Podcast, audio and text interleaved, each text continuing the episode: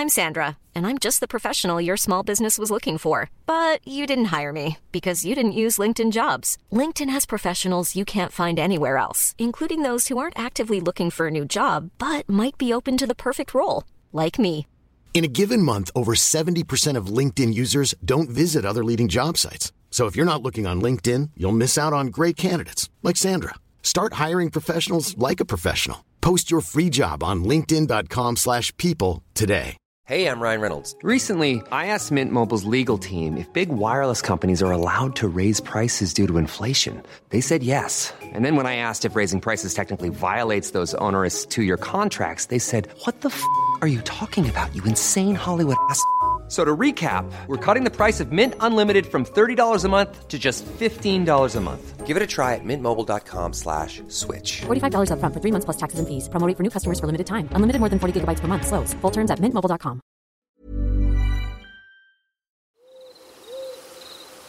Story time.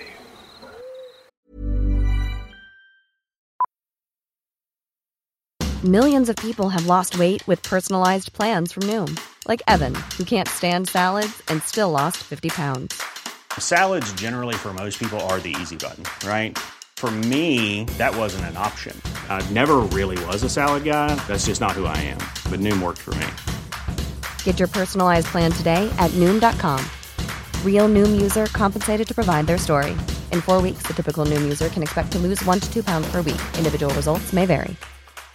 Ryan Reynolds here from Mint Mobile. With the price of just about everything going up during inflation, we thought we'd bring our prices down. So to help us, we brought in a reverse auctioneer, which is apparently a thing. Mint Mobile unlimited premium wireless. Ready to get 30, 30, bit to get 30, bit to get 20, 20, 20, bit to get 20, 20, bit to get 15, 15, 15, 15 just 15 bucks a month. So, Give it a try at mintmobile.com slash switch. $45 upfront for three months plus taxes and fees. Promoting for new customers for limited time. Unlimited more than 40 gigabytes per month. Slows. Full terms at mintmobile.com. How would you like to look five years younger? In a clinical study, people that had volume added with Juvederm Voluma XC in the cheeks perceived themselves as looking five years younger at six months after treatment. Look younger, feel like you. Add volume for lift and contour in the cheeks with Juvederm Voluma XC. Reverse signs of aging by adding volume to smooth laugh lines with Juvederm Vollure XC. For important safety information and to find a licensed specialist, visit juvederm.com. That's J U V E D E R M.com. Not for people with severe allergic reactions, allergies to lidocaine, or the proteins used in Juvederm. Common side effects include injection site redness, swelling, pain, tenderness, firmness, lumps, bumps, bruising, discoloration, or itching. There's a risk of unintentional injection into a blood vessel, which can cause vision abnormalities, blindness, stroke, temporary scabs, or scarring. Talk to a licensed specialist to find out if it's right for you. Hiring for your small business? If you're not looking for professionals on LinkedIn, you're looking in the wrong place. That's like looking for your car keys in a fish tank.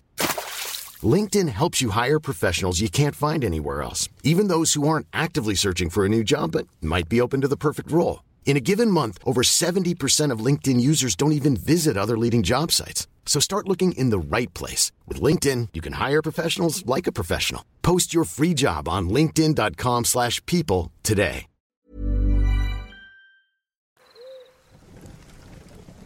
I'll never hunt alone again. I had pursued my game for hours. Stalking stealthily and quietly in woods that only I had permission in. I finally was within shooting distance. I brought my rifle to my shoulder, scope to my eye. Just above the deer's shoulders, I saw another hunter, aiming at my deer. My first reaction was oh my god. How could I point a rifle at someone? Because the first rule of hunter safety is be sure of your target and beyond. I still feel like an idiot for that. I lowered my rifle instantly, and before I could call out, a shot rang out. He clearly missed the deer and struck a tree beside me. He fired again as I dropped to the dirt, covering my head, hoping the shooting would stop. He took four shots. The last two sounded like hits. So I got up on a knee, discharged my rifle in the air and yelled what the F dude. He had shot my deer. He was on my turf. I ran over there intending to kill him. But when I got to him, it was apparent that he was in his 80s. He apologized profusely. He was shaking more than I was. At the end of it all, He said that he would never hunt again. I helped him drag the deer back to his truck, and I gutted it for him. If he would have shot me, I'd be a missing person never to be found. Lots of wolves in the area. Would have eaten me completely.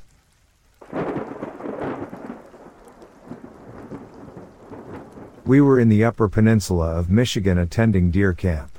It's really fun, and I recommend it to anyone who enjoys hunting. I was headed for my tree stand, and my hunting buddies went to their blinds or stands as well. We were all hunting G solo, each about half a mile away from everyone else. As they dropped me off at my trail and drove to theirs, I felt as if something strange was happening. I kept noticing things flickering at the edges of my vision but could never quite see what it was. A bit spooked now, and walking just a little bit faster, I was in a dead sprint, hindsight, not the best idea with a loaded rifle, I made it to my stand and climbed up. Even from there, I still saw flickers in the bushes by my stand, and I was now really anxious. My phone was dead, having a cold phone just kills the battery, so I had my rifle trained on the bushes. After a while, the shapes went away. It had gone on for what felt like six hours but was probably about half an hour. After it got dark, I got down from my stand and found wolf tracks everywhere around my stand. I was about ready to piss myself from fear at this point. Very slowly and with adrenaline pumping, I walked back to the road. However, I found a deer carcass, and it was fresh. Like the blood was still flowing from some places. Of course, there were wolf tracks. It was then I heard a wolf howl. And I actually did piss myself. I don't remember getting to the road, but I got to the road with chills up my spine and very afraid. I got picked up after I was running down the road toward where the truck was coming. It took a while to explain why I was doing that and why my pants were soiled. They made fun of me a lot. We reported this to the Michigan DNR guy. He noted it and was nice about it. We found out that the wolves had killed someone's dog too. I didn't hunt in that spot again, partly because the wolves had made the site hot. The next year, when we went, the other hunters said they hadn't seen any sign of wolves in the area this year, which was weird because they were so active the last year. We think the DNR took care of them.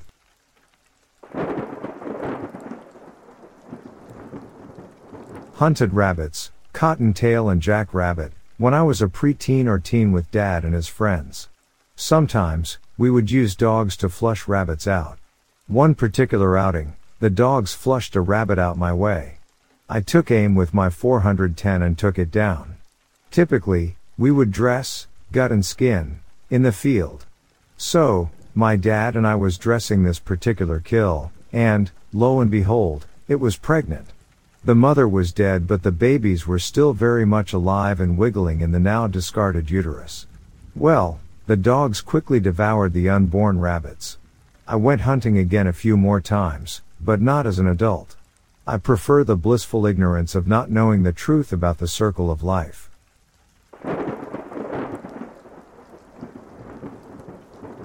I was scouting for roe deer for the upcoming deer season.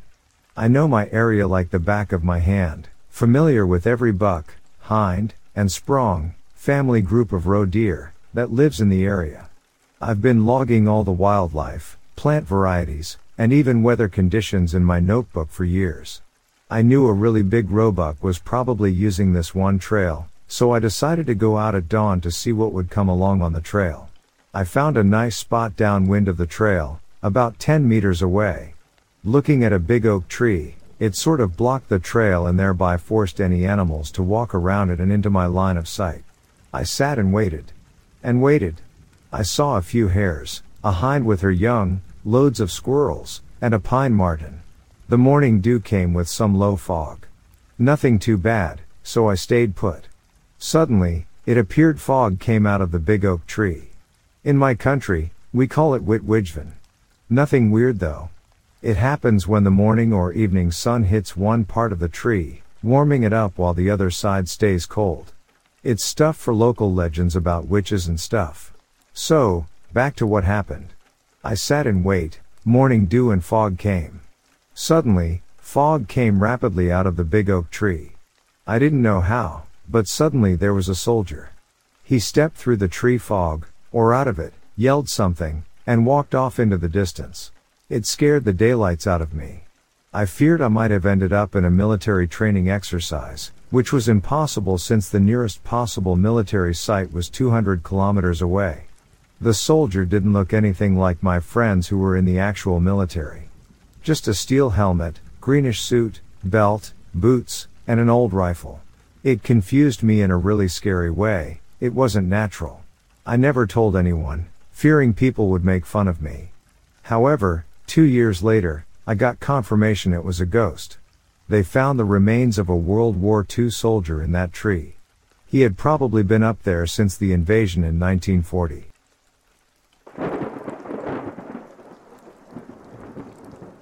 It was October 1, 2019, in Los Padres National Forest near Santa Barbara, California. It was the worst night of my life. I went on a solo backpacking trip and I had mapped out a loop trail which I didn't really know if possible. I didn't know this area very well and I didn't think the trail had been maintained for over a dozen years. My guess is that it would be about 50 miles but I really needed to figure out what I was planning on doing in three days. But I had enough food for five. About seven minutes into my hike, I found this beautiful campsite area with a waterfall and natural swimming hole. I didn't make it as far as I would have liked to on my first day, but I couldn't pass up swimming in this beautiful creek in this slot canyon. I set up my hammock, went for a swim, ate some dinner, and turned in early. I figured if I hit the hay early, I'd get up before sunrise and get back on pace. I woke up about an hour later to find that dreadful feeling of being watched. It was absolutely horrible. There's only a sliver of light left from the sunset, so I decided I would pitch a tent, then rain tarp on, and go back to sleep. I set up the tent faster than I've ever set up a tent before. I felt as if I was being watched the entire time. I crawled in and tried to force myself back to sleep. I guess the tent gave me a false sense of security, out of sight and out of mind. I fell back asleep. Several hours later, at about 2 in the morning, I was woken by a whistle coming from up the creek. I sat up in my tent listening. I didn't hear any birds, crickets, or anything. I don't even think I remember hearing the creek or waterfall. But five minutes passed and as soon as I laid my head down I heard the same whistle again from about 200 yards up the creek. I sat back up, my eyes as big as saucers just listening. I knew that this wasn't a bird or any wildlife. I sat perfectly still in my tent and listened. I then heard another whistle from 200 yards down the creek this time. The original whistler up creek quickly responded to the whistler down the creek, then straight up the cliffside in the canyon above me. I heard a third whistle respond every minute or so. They would take turns whistling one minute, it would be from up creek. The next minute from down creek. Then the following minute up above me on the cliff they took turns in perfect order, never going out of turn. I listened to this for about half an hour before I realized that the whistles were closing in my tent. The whistles were getting louder and closer. First, it was 200 yards, then 150 yards, then 100 yards, then 50 yards, until all three whistlers were right outside my tent. They're whistling down at me. I was shaking in my sleeping bag terrified. What followed next was the worst experience I've ever had in my 31 years of life. The ground began to shake like an earthquake and I felt electric shocks going through my body. It was very painful. I think I let out an involuntary yell from the pain. Tears were rolling down my face because I was so terrified. I mustered up my strength and yelled from the top of my lungs, leave me alone. Then silence. The electric shock stopped, and the ground stopped shaking. I tried to listen as best I could to any noise while shaking with fear in my sleeping bag. I then heard a stern voice in my head telling me to leave. He sounded angry. It's the same mind speak that I heard years earlier. They then turned and started to walk away from me. I could feel the ground shaking as they left. They then entered the thick of the forest and broke trees and branches till they were all out of range. I stayed awake in my tent all night until first light and then went back down the way I came to my truck. I could not complete the loop trail, I was going home. I ended up not leaving my bedroom for three months other than to get food. I was terrified to even go outside my home. Friends and family started to worry about me finally. I told one of my friends what happened. I even got a therapist who specializes in PTSD and told him everything, probably saved my life. I was probably as close to unaliving myself as I could get. My friend got me back out in the woods and even got me to go overnight camping on several occasions, but I highly doubt I'll ever go solo backpacking in the woods for the rest of my life.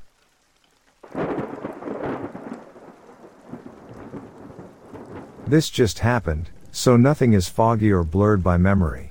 Hell, we're still even sitting right where it happened.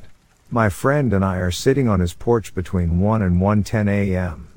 We're watching TikToks and drinking Monster, important because neither of us is, or was, under any alcoholic influence. We were just sitting here when we heard something fall, and his cat rushed off to where the noise came from. This cat is very territorial and is very defensive of where he lives. So, any other animal on the land would immediately alert him. We heard a cat fight ensue. My buddy instinctively pulls out his knife as he's ready to defend his cat. We run down to where the fight is happening, and my friend is making noises towards the fight, trying to break it up. I see my friend's cat dart away, and we hear a teeth chattering noise. This is all happening near his camper, so as we round his camper, the creature is hiding somewhere. This is when we see it walk out beside his shed, and my friend chases after it. He says it's a brown color and he saw it running on two feet. This man is six foot four, decently built, and a hunter. Seeing it run on two legs made him stop in his tracks. My friend has hunted all of his life, from raccoons to woodchucks to deer. Anything in the Ohioan wilderness you can think of. And this made him stop in his tracks. We see it dart under the shed after my friend chases it. After the initial encounter, my friend saw it go under his second shed. He said all he saw was a tail dart under the shed. As I was writing this, my friend heard it growling and got up with his knife. When he got out to where the growls were, he saw it dart back under the shed. Our speculation is that it is a raccoon or possum. But my question is, can raccoons run on their back legs?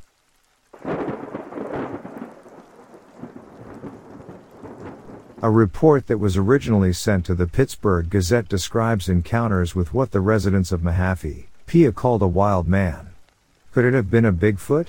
The wild man of Mahaffey, a dispatch from Mahaffey to the Pittsburgh Gazette says, the people of this village are trying to solve a mystery. On Saturday, May 26th, a gentleman driving along the road leading from Curwensville to this place, Mahaffey, noticed smoke issuing from a pine thicket on the south side of the river a mile below Mahaffey. In the center of the thicket is an old tumble-down log stable, used years ago by lumbermen for their horses. The ground adjacent to the thicket is an open pasture for cattle. On Sunday last, while Mr. Johnston was looking for his cow, he noticed a man suddenly bound out of the stable and make for the woods as if afraid to meet a fellow creature. On other occasions, this same man has been seen but always fled like a wild animal when observed. Yesterday Squire W. W. McQuown and Emery Mahaffey made an investigation of the place and found in the old stable a rude bed made of hemlock boughs and a fireplace a few feet from the couch, where the strange individual cooked his meals.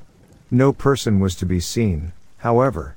The hermit had evidently noticed the approach of the party and escaped to the mountain a short distance back from his lonely habitation.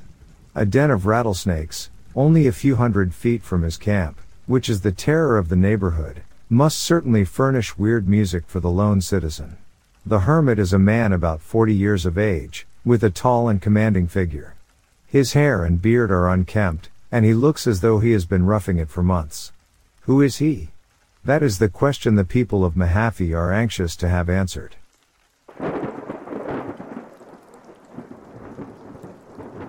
I'm from California, but me and my family lived in Atlanta for about two years, from 15 to 17 years old. The entire time living there was a saga within itself, but I can remember one specific incident that was unsettling. When we arrived in Atlanta, we stayed in a hotel for some months, looking for places to live. There was this handyman who worked at the hotel. He was a white man maybe in his mid 40s, large belly, wore glasses and always dressed in the same camouflage jack that kinda made him resemble a hunter of some sort. He seemed friendly enough, he would always wave and joke around with all the kids and with my parents and we were cordial with him. His friendliness started to become excessive towards the end of our stay. It got to the point where he would yell up to us from outside our window. We would call back to him and laugh with him, make light of the situation. But it became uneasy for us when he kept doing it, night after night, patrolling the parking lot. At one point we just ignored him and turned the light out as if we weren't there. He became even more aggressive, shouting to us and shining a huge flashlight in our window, whistling up to us and joking about how he knew we were still up. He had a weird high pitched laugh mixed with his southern accent that didn't sound like he was playing around, it was more sinister. In a sadistic, Pee Wee Herman kinda way, I can't describe it. I can't remember everything he said specifically. But there was a comment he made about us one time that made my father very uneasy. He compared him to someone on Unsolved Mysteries lol. There were little things he said about all the kids as well, how cute we were or something to that effect that never sat well with us at all. It came to a breaking point when one day, we went downstairs to our car and saw a hangman figure drawn in the dust on the back window. I'm mixed, as are my siblings, my dad is black, my mom is mixed raced. We're in the middle of Atlanta, Georgia, the deep south in a very awkward position. We're totally new to this state, I've never left the west coast before that point in life. This image creeped everyone in my family out, we knew he was the one who did it. My dad confronted him about it and he played it off, denied that he meant anything by it at all and apologized profusely. But the way he did it was in the same weird, joking manner that he talked to us with, so it was very hard to take seriously. This, and the fact that this hotel was robbed at gunpoint in the same week motivated us to leave immediately. I never saw this man again, though we had many other insanely creepy experiences down south, and after a while we just came back to California and never looked back.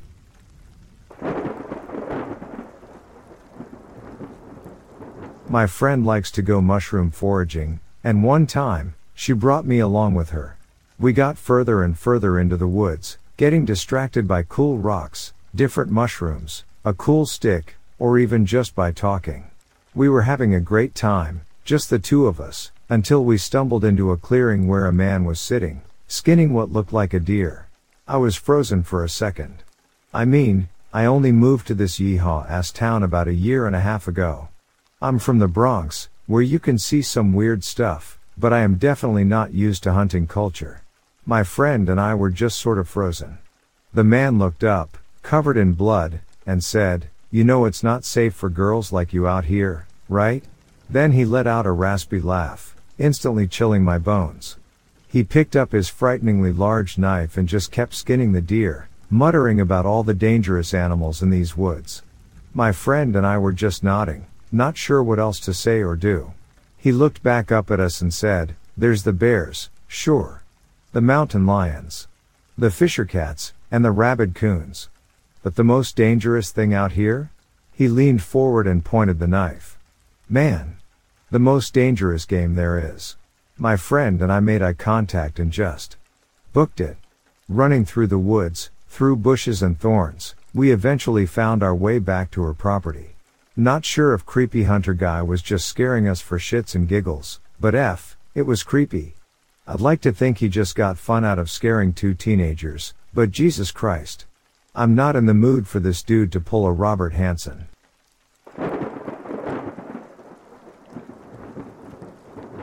I'm 24 years old and female. This is a bit hard for me to write out, but I think it's important to address. So my parents split when I was young. Neither my dad, nor my mom had their act together, which in turn caused me to not have my act together. From a young age I was drinking and experimenting with recreational drugs. I was just falling into a cycle that my family has always been in. My mother had a tendency to sleep around with anyone that would give her the time of day. This meant inviting some really creepy guys into out home. I think it's important to mention that she was a drug addict and didn't consider the danger. I had been arrested a few times before the age of 15 for either fighting or underage drinking. I was a mess. One night my mom and her occasional boyfriend were waiting up when I stumbled in drunk. This was the moment I realized I needed a change. My mom's boyfriend had pushed me down and then pulled me into another room of the house. My mom started banging on the door begging him to let me go. To this day I still won't forget that sinister look on his face. It gives me chills just thinking about it. It was the face of someone who had bad intentions. It was a little smile and I swear it's burnt into my brain. He said something along the lines of I'm about to show you why it's bad to let your mom worry about you. I screamed. He kept coming at me, but I put up a fight. After a couple minutes of struggle I scratched him in the face. Then he became enraged.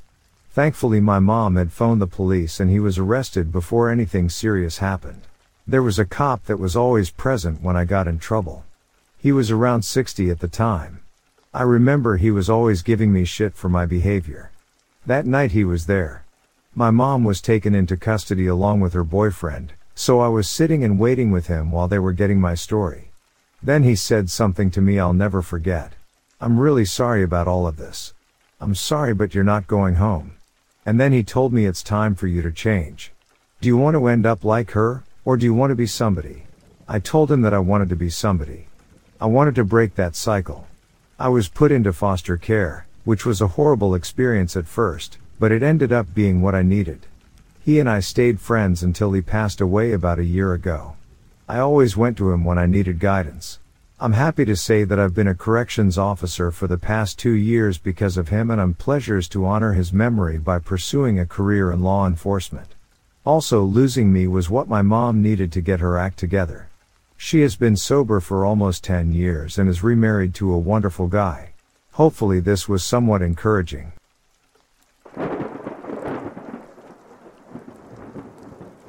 Just before dawn, still dark, with a flashlight in one hand and a bow in the other, I snuck through the darkness as best as I could, careful not to snap a single branch that lay on the forest floor, making my way to my tree stand.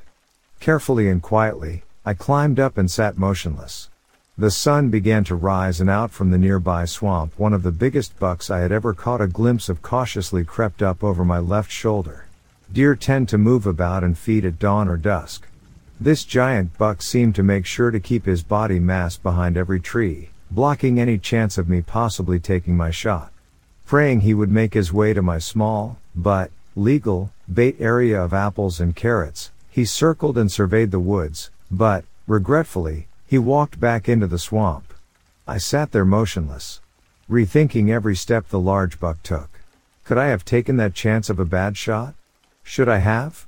Second guessing every moment of that situation, occasionally sneaking a drink of water, opening a small jar of doe scent to mask my own. The rest of the day was peaceful yet extremely uneventful. Dusk approached. It was about 5 o'clock, maybe 5.30, I wasn't going to check my watch. Today was the last day of bow season, tomorrow was gun season. Every nut with a gun and a beer would be stomping through the woods nearby on the state land, shooting at anything that moved. Snap! Something broke a branch behind me. The small crunches on the ground were getting closer. My heart pounded. With every cautious crunch I imagined that giant buck was back and all my patience had finally paid off. I envisioned his every step as the noises became closer and closer. The noise stopped directly below me. Something was scraping my tree bark. My mind imagined the massive buck rubbing his magnificent rack lightly against my tree, then abruptly without a care in the world, I heard it. Hey check it out. This spot looks great. There's even some apples laying on the ground here. Then the other idiot said with a sinking feeling, dude. This is somebody's bait pile. Tweedledee and Tweedledum looked up at me and I just said, what the F is wrong with you two? You're on private land. You had to have seen the signs that read, no trespassing and you cross the barbed wire fence. Get the F off my property.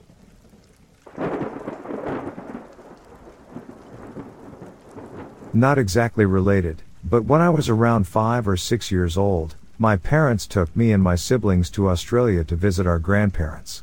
My grandpa, who was a soldier and quite impressive because he owned a lot of guns, I assure you, I have no intentions of becoming a school shooter, took us to his backyard to camp overnight. As we were about to go to sleep, a snake sneaked into our tent. I saw it and didn't think much of it, other than to inform my grandpa. It turns out the snake was quite venomous, so when he saw it, he grabbed it by the head, twisted its head around, and just yanked it off. Since it was a baby, It was easy to decapitate, and it wasn't too venomous. However, that experience scarred me for a bit, since I was only six. The act of him ripping its head off was what scared me, not the snake itself. By the way, I handle snakes quite a bit, so that's why I wasn't scared of the snake.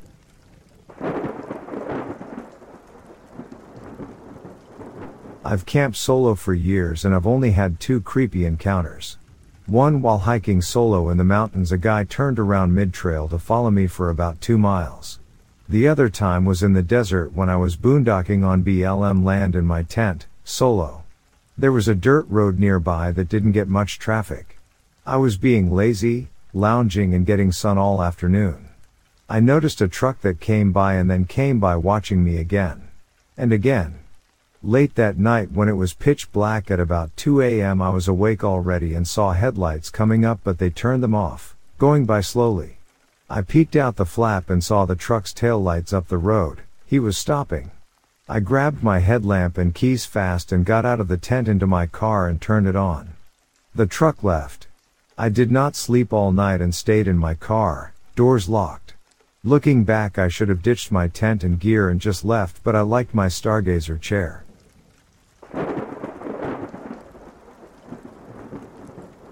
I was in a national park hiking and scouting an area for hunting. I ran into a marijuana grow and got into a gunfight with some Mexican dudes.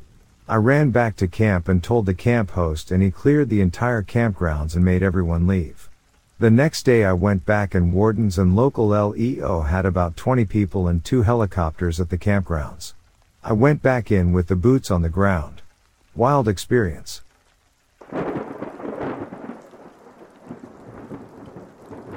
My bother and I have been camping solo on private property starting at 12 or 13. Once we got driver's license we started camping all over the state. We were camping on Corps land or national forest where in a short walk we could squirrel hunt from camp which was also on a major creek feeding a lake where we liked to run limb lines to catfish. We had a guy in a nice bass boat pull up on us basically yelling at us that we could not hunt on the creek nor could we use limb lines to fish which was completely wrong. The guy got livid at us. Threatening to come in the shore and beat our ass. Mind you my brother and I was holding long barreled shotguns during this entire encounter. We just turned 90 degrees to him and slipped back into the woods. We did not leave but we did swap watches that night just to be safe.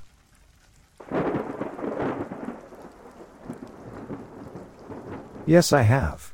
I was solo hiking or backpacking through a provincial park in Ontario, Canada and as a single woman I've always felt safe yet aware of the risks. I was settling down for the evening at a very secluded spot and this really tall man just wandered into my space and started talking to me. The sun was actively setting at this point so in the back of my mind I was concerned for him. Like how was he going to set up camp? I asked him if he's camping nearby and he said no, he's just hiking through. We were like 9 hours hiking time from the highway but I felt super uneasy. He got closer to me and seemed incredibly friendly yet socially awkward, and invited himself to kind of sit in the camp on a log. Our conversation died and I was hungry and eager to start eating and prepping my dinner. Yet he didn't leave. He sat there in silence for almost 45 minutes as I was setting up my camp. I started to feel unsafe and uneasy through this and my heart rate was super high. After 45 minutes he stands up and said he might as well get going and left. It was pitch black outside. I didn't sleep at all that night, something about him made me super anxious. The only time I felt myself relax was when I was back in my car the next day.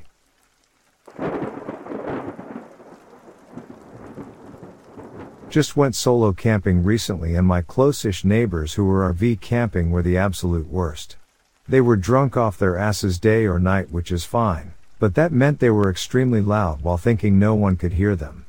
Multiple things were said about me and their other neighbors including her black dent means she's a part of BLM, I think she's a N mutt, I'm biracial, women like her are gonna be the end of us, she's obviously doing drugs. She's obviously a lesbian then a bunch of xenophobic shit about the other campers. Half the time they sat there literally just watching me set up, process wood, etc. These dudes then proceeded to drive their truck by my campsite a few times and once actually came to a full stop and just sat there staring. One of the couples that were part of their camp also got into a bad fight. Why don't more infant formula companies use organic, grass fed whole milk instead of skim? Why don't more infant formula companies use the latest breast milk science? Why don't more infant formula companies run their own clinical trials? Why don't more infant formula companies use more of the proteins found in breast milk? Why don't more infant formula companies have their own factories instead of outsourcing their manufacturing? We wondered the same thing. So we made ByHeart, a better formula for formula. Learn more at byheart.com. Why don't more infant formula companies use organic, grass fed whole milk instead of skim? Why don't more infant formula companies use the latest breast milk science? Why don't more infant formula companies run their own clinical trials? Why don't more infant formula companies use more of the proteins found in breast milk? Why don't more infant formula companies have their own factories instead of outsourcing their manufacturing? We wondered the same thing. So we made ByHeart, a better formula for formula. Learn more at byheart.com. Even when we're on a budget, we still deserve nice things. Quince is a place to scoop up stunning high end goods for 50 to 80% less than similar brands. They have buttery soft cashmere sweaters starting at $50, luxurious Italian leather bags, and so much more. Plus, Quince only works with factories that use safe, ethical, and responsible manufacturing. Get the high-end goods you'll love without the high price tag with Quince. Go to quince.com/style for free shipping and 365-day returns. during the day. I have camped a good amount in my life and they top the worst people I've been next to. It was honestly bizarre. I ended up staying for two days cause I was watching for eagles, but the trip was definitely a bummer. Outside of them, most neighbors and trips have been wonderful.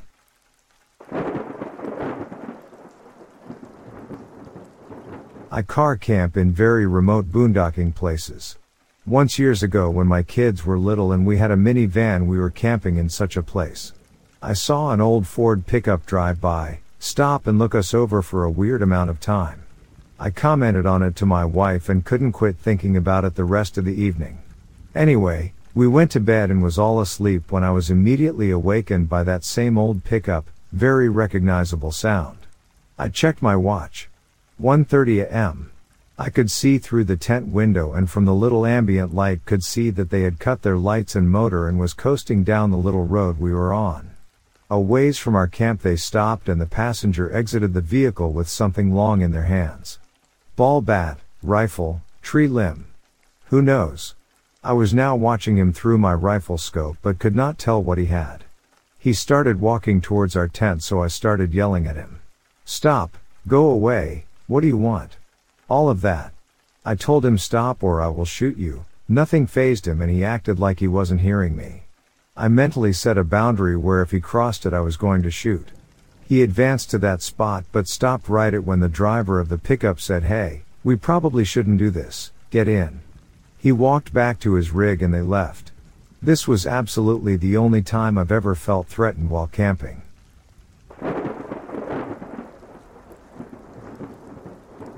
Went camping at Baxter State Park in Maine. For those who don't know, the camp is entirely dirt roads, about a two hour long drive through the park. We're staying at a site about an hour into the park for three days in the middle of summer. We get there and are checking in at the gate, and a tiny blue sedan with New York plates driving around us, honking their horn and cheering out their window. This then proceeds to be the one single car we see for the entire rest of our trip, at a popular Maine park in the middle of July. And we see them everywhere, constantly. Whenever we're driving, they are behind us or drive past us. We're sitting at our campsite and whenever we look up they drive by. They drive by whenever we are in a parking lot headed to our own vehicle. When we go to leave at the end of our trip, guess who else is leaving, and chases us from our campsite all the way to the highway.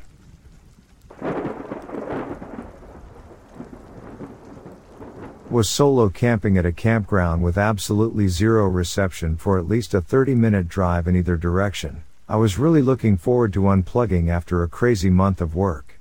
The campground was near empty, despite Reserve America saying otherwise when I booked my site, As I was setting up, there was an older guy walking past my site on the road having a field day talking very loud to himself. He sees me and says hello, then continues on his way only to circle back and take a trail by cutting through to it right behind my site. I never saw him again though, so no worries there. The next night I was sitting at my campfire reading NOS 4A2 by Joe Hill and it was close to 10 or 11 p.m. Can't remember what time now and I hear footsteps by my car and see a headlamp bouncing up and down. There's a dude just coming into my sight when I bounce up and ask can I help you? He then stops and tells me was coming to see if I wanted any leftover salmon. He and his friend made too much. He was holding it in tinfoil. He left and I slept in my car that night with a knife next to me. I probably overreacted, but seriously walking unannounced into a solo woman's campsite when there is absolutely no one else around is mad creepy and unnerving at that late hour. Probably didn't help that I was reading a book about a dude who kidnaps people.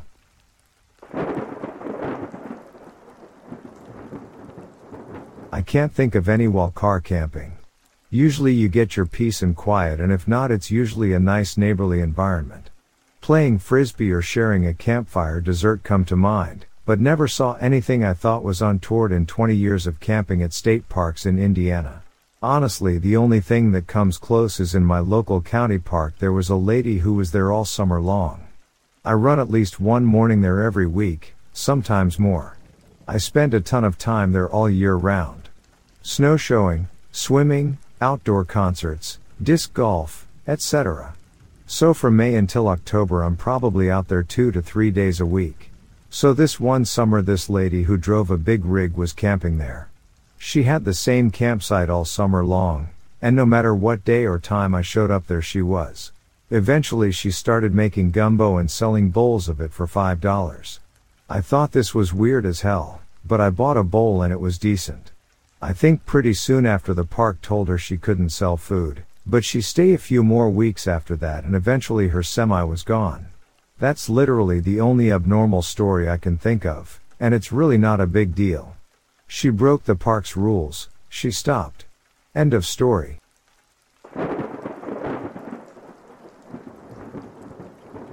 I've only had one experience with someone that left me thinking something was very off. A few years ago, my wife and I were camping up at Gold Bluffs Beach Campground in Northern California. It's a really nice campground that sites pretty much right on the beach, fairly small too, I think 25 sites or so. It's also fairly remote, you need to drive about 8 miles of dirt road to access it, but keep in mind it's still a state parks campground so it's got all the amenities and such. Anyway, it was November so the campground was fairly empty, just a couple other groups. Around midday, this guy shows up and grabs the site next to ours. He arrived in a normal four door sedan and had zero camping supplies with him. Around sunset, he came by and was talking to us. He said he was a teacher on some break and flew into OR and was just driving south for a few days for a break. He said he bought a sleeping bag from Walmart and was just planning to sleep in his car. He seemed normal enough when we talked to him, just kind of odd circumstances but figured whatever. He moved along and we didn't really see him the rest of the night. So later that night, around 10 to 11, I'm walking back from the bathroom. I always brush my teeth in the bathroom if I can camping, don't know why, and I'm walking past this guy's site and all of a sudden he's behind me and says something, scarred the shit out of me. I'm also fairly drunk at this point in the evening. So I start talking to him for a little bit and I don't know what it was, but I just got an extremely bad feeling talking to this guy. Something about him seemed off and really sketchy. At one point he says, Oh, I have something for you and goes in the trunk of his car. I remember thinking this dude is gonna pull out an axe or some shit. He hands me a pack of toilet paper. Ha, go figure. So I wrap up the conversation, wish him good night, and head to my tent. Kept the knife right by my head that night. In the middle of the night, I get woken up by what I swear was something walking around our tent. There's a decent chance it could have been a critter too, there's plenty of skunks and foxes in the area. The next morning I wake up pretty early, like 6 am, and he's gone. I always think back and wonder, either he was really just a lonely guy who was out on a random trip and was just kind of weird or dude was a serial killer or something and was looking for a victim. I've never got that vibe I got from that dude from anyone before. Never had another weird experience camping in my life aside from that one, but I always think about it when we're camping now and take a look around to see what kind of folks are nearby. Nowadays it's mostly families though it seems.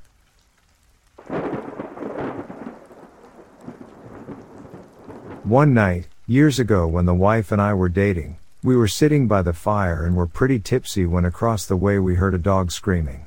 I jumped up and was headed over to the other campsite when I saw the silhouette of a bunch of people standing around a fire while one guy was beating a large dog. I'm not a fighter, meaning I was too scared to confront six to eight people while alcohol is involved on both sides. I assume they were drinking as well. We went to bed with our own dog that night feeling shitty from what we had seen and our lack of intervention. The next morning while walking our dog, the guy was walking his own dog towards us on the same path. All I can think of is vengeance. I started calling that mother F out as I walked towards him, but as I get closer, I see his palms up towards me and a messed up looking dog. He quickly explained how his dog was old and sick and she fell in the fire and he was putting the flames out. He also said they've been thinking of putting her down but decided on a last camping trip before they did it. We all had a little cry and wished him the best of luck.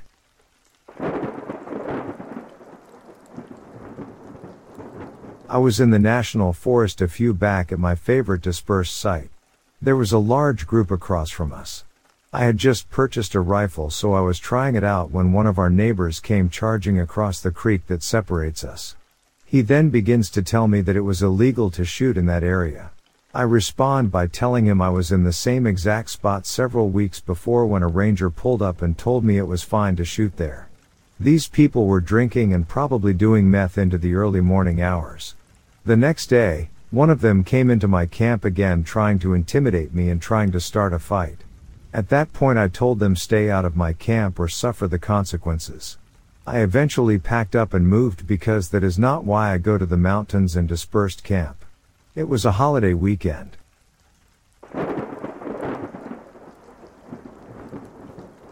Was backpacking with two friends when three very backwoods looking hunters came into our campsite. They were of course armed while we weren't. They stood there acting sketchy and circling in closer and closer to us kind of herding us into a smaller circle if you will. They asked a ton of questions about where we parked, how long were we staying, was there anyone else with us? Lots of abnormal shit. No normal small talk all questions gauging our situation. We were very brief and made it clear we were just relaxing. We tried to politely usher them out of our sight, but they lingered well past the uncomfortable point. They finally left without incident. I barely slept that night. I've not camped unarmed since.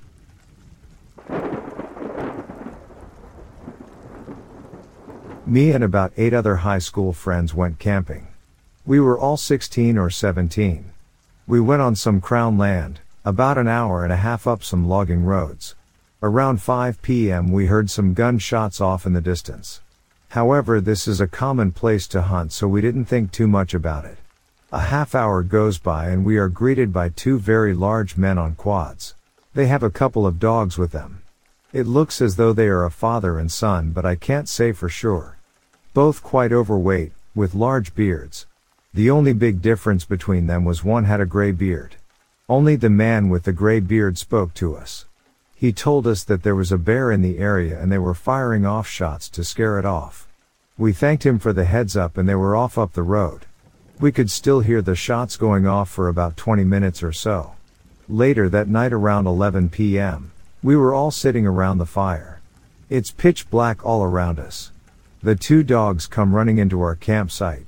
They were running all over the place. It took us a minute to realize they were the dogs from earlier. Soon after the younger of the two men appears out of the dark. He was on foot and barely made a sound as he was slowly illuminated by the campfire light. We were all a little rattled. It wasn't the kind of camping where you expect someone to show up uninvited. He said something along the lines of just wanted to see how you guys were making out. He had a beer in his hand. One of my buddies told him to pull up a seat, so he did. I don't think he was even there for five minutes when he looks across the fire and asks my friend what would you do if I got up and threw you in the fire? With a quick response my buddy answered back I'd be more concerned about what everyone else would be doing to you. Another friend chimes in, I think you better be going now. The guy stands up and bursts into laughter. Turns around, walks into the dark, laughing hysterically. It was one of the creepiest things I've experienced. Hearing his laugh get fainter as he got farther away. We were all like, what the F was that about? We all slept with a pocket knife or a hatchet that night. Woke up the next morning, packed up and got the hell out of there.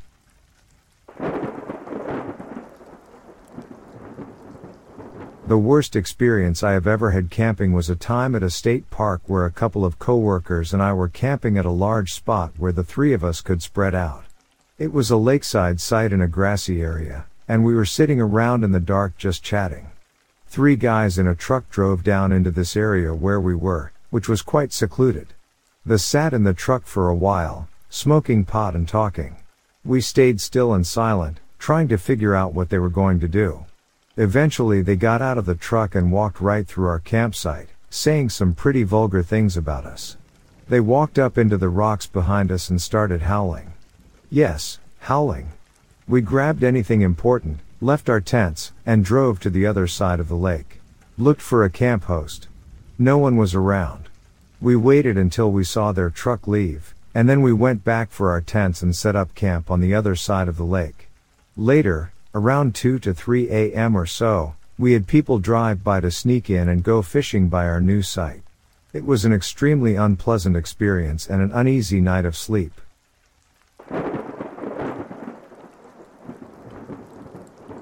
Camping in northeastern Kentucky, specifically in the Red River Gorge or Daniel Boone National Park, we had set up at a moderately advanced tent camping site.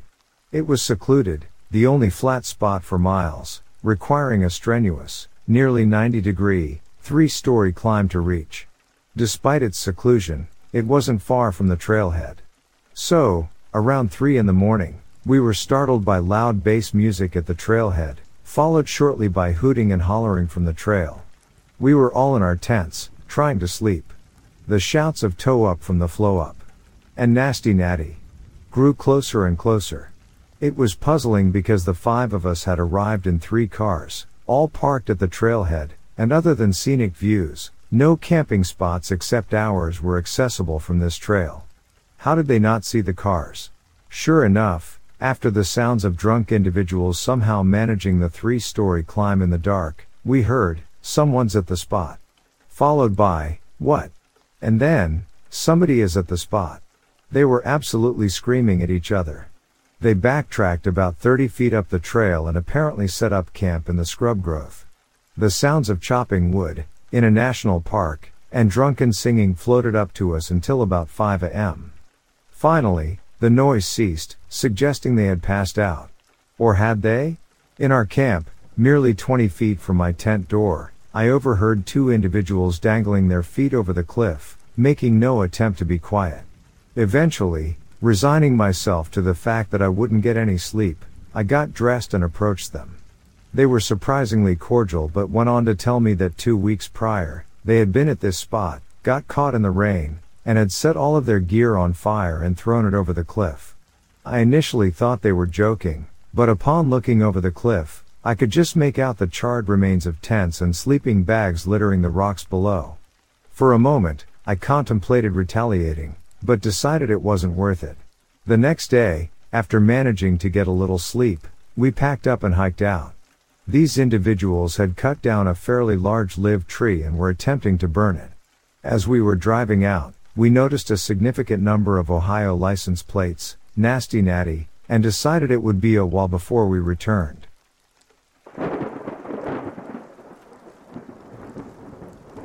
I have been camping since I was as small as a grasshopper, I'm 48 now, and only twice have I had creepy encounters.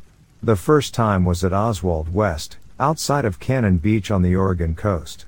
I went there with my father on a Monday to pick the spot I wanted because that place would always fill up. It's worth noting that it's roughly a mile hike to the campsites and the rangers leave at dark. My dad left on Wednesday, and I had friends coming to camp on Friday. I stayed by myself until then with no issues. When Friday arrived, my friends, all girls, got off work and drove to Oswald West. By the time they arrived, it was dark. They called me to let me know they were close and asked me to meet them at the trailhead. I had everything, all their tents and whatnot, already there and set up, so all they were bringing were their sleeping bags. We hiked back to the campgrounds and reached the bathrooms, where all of them mentioned they needed to use the restroom, so they did. One comes out, and I said I was going to use the restroom too. Inside the bathroom, I could hear the girls talking to someone outside. When I came out, two guys were there, one skinny, scraggly guy and one very large man, telling them something. I approached them, and the skinny guy was flashing a fake toy badge, saying the girls needed to come with them because the campground was full. I firmly told them my friends were going nowhere with them, they were with me, and I had been there all week and had never seen them. The larger man asked to see my receipt. I had the girls walk down the trail to my campground ahead of me and told my fiance to get everyone to the farthest part of the campsite while I fetched the receipt from the tent. The men followed us to the entrance path of the site. The girls went to the back of the site, I grabbed my receipt and my hatchet, and when I came out, the girls were terrified. I walked back towards where the two men had been, and they were gone. It was incredibly sketchy. We never saw the two rangers again, and the next day, I reported the incident to the actual rangers, who said I had done the right thing and that they would keep a lookout. And that was the next year, but not the same person. The second time, I was rafting and camping down the Deschutes River with a group of about eight guys and three rafts. We were all up late drinking and playing cards. I knew some were planning on going fishing at daybreak, but I told them I wanted to sleep in because I'm lazy, and this was after a week of work. In the morning, I heard some rustling at the front of my tent and said, I'm going to sleep longer and will make more coffee when I get up. After rolling over to go back to bed, there was more rustling, then the front of my tent started unzipping. I sat up in my sleeping bag, thinking, what the heck? And there was a deer head poking through the front of my tent, just staring at me. It was as surprised as I was and quickly took off, but waking up to a deer head at my front door just staring at me was creepy as heck. The deer actually lingered about 10 minutes at the edge of the campsite. Obviously, people had been feeding it. Please don't feed the deer.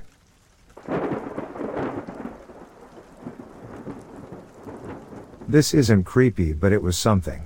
In July 2021, my friend and I did a trip to Grand Teton and Yellowstone. Halfway through the trip, we were staying at Canyon Campground in Yellowstone National Park. The sites around us were empty until about 9:30 to 10 p.m. until a passenger van arrived with a group of 6 people along with their camping gear. They made a big dinner and weren't too noisy, but afterwards they decided to have a fire in the fire ring. They had some wood that they had bought, but they had also gathered a handful of dead twigs and bigger branches, which you're not supposed to do when within a nation park campground. Due to the wood and area being so dry, the fire started quite quickly, but they still piled all of their collected branches on with some wood. Their campsite had a lot of lowish hanging tree branches over the fire ring, and since the fire was so high, the top of the flames were approaching the branches. I decided to go over with one of my gallon water jugs we bought for the trip to help them out. I went over to their campsite and learned that most of them didn't speak English very well and that this was their first time camping and that they had just driven there from Salt Lake City in their rental van. As I was over there talking to the person in the group that spoke the best English, a campground host came by to help with the fire as they noticed it was too big. And the campground host poured water on the fire and moved the branches around so the fire wasn't as big. Again, not a creepy story, just kind of like a wow moment. It wouldn't have been good if one of the tree branches caught fire.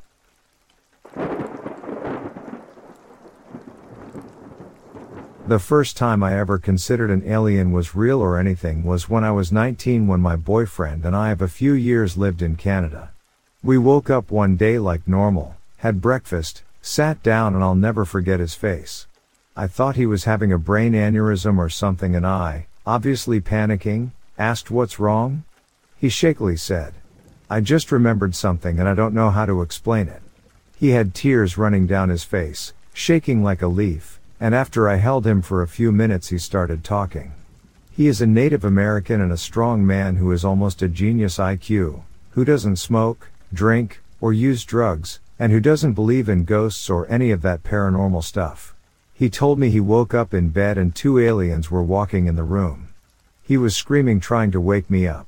He said they were the typical gray aliens but had long arms and no genitalia. He said they came into the room with their hands out like to give us a high five. He told me when he was screaming, it was like I couldn't hear him at all and I am a soft sleeper. He said one alien came over and kept a hand over the top of me while the other one walked towards him with his hands up. He said he heard this hum and it was putting him in a trance, no matter how hard he fought it. The alien was on top of him until he passed out. I ended up finding out I was pregnant not long after and the conception date the doctor gave us was around that night. We did a lot of research but he couldn't handle it.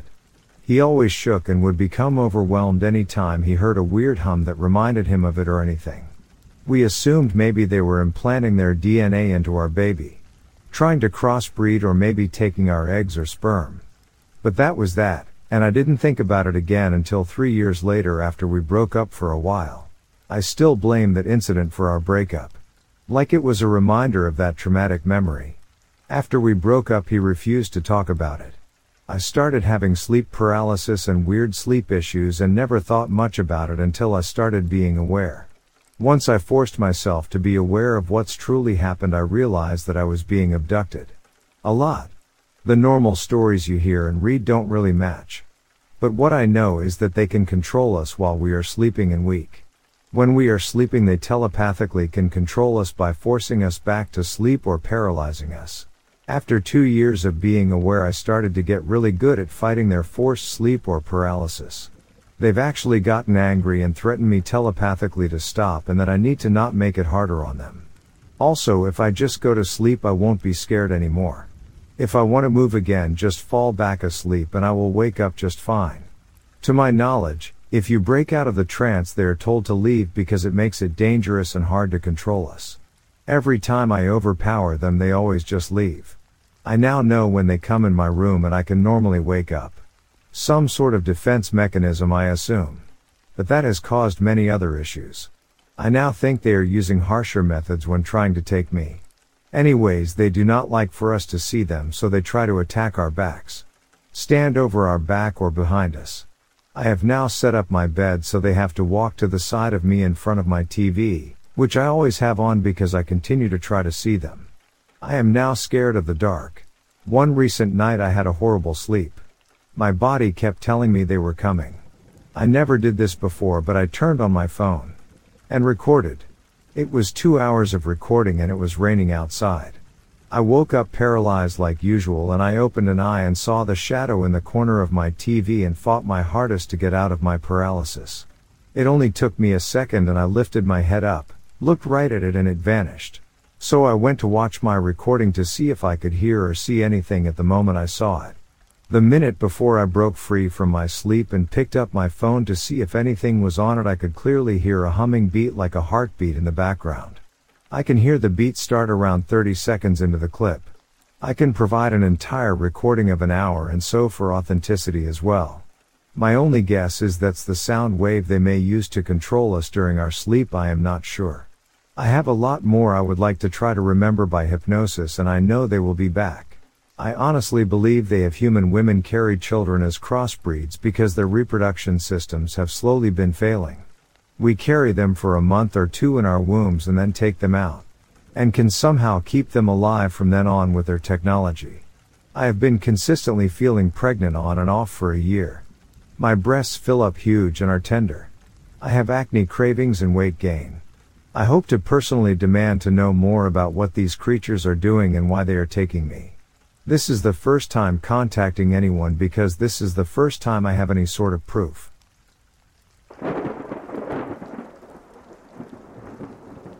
This happened several years ago when I was about 11 years old.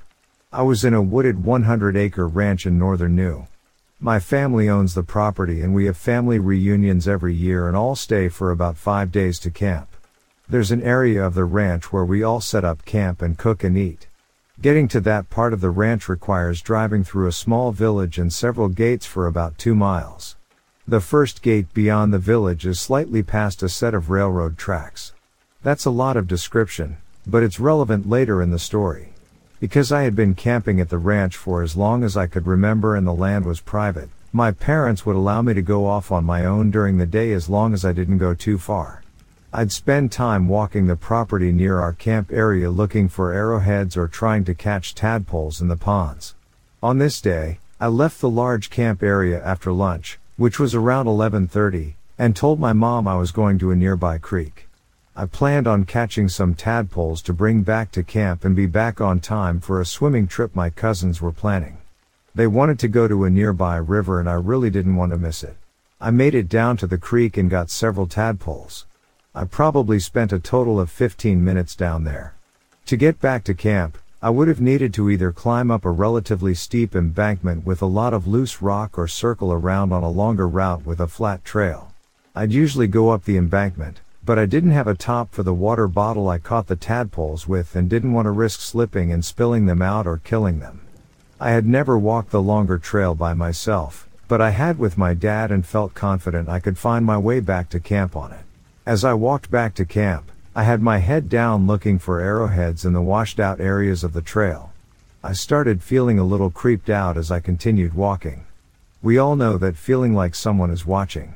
It was unsettling, but I chalked it up to just getting spooked being on the trail by myself. Now the next part, I can't explain whatsoever. It's as if a light switch was turned on or someone snapped their fingers and I came back to reality. Except when I came to, I wasn't on the trail I had been on before. I was near the railroad tracks and it was completely dark. My mom was standing in front of me shaking my shoulders and yelling, Where were you?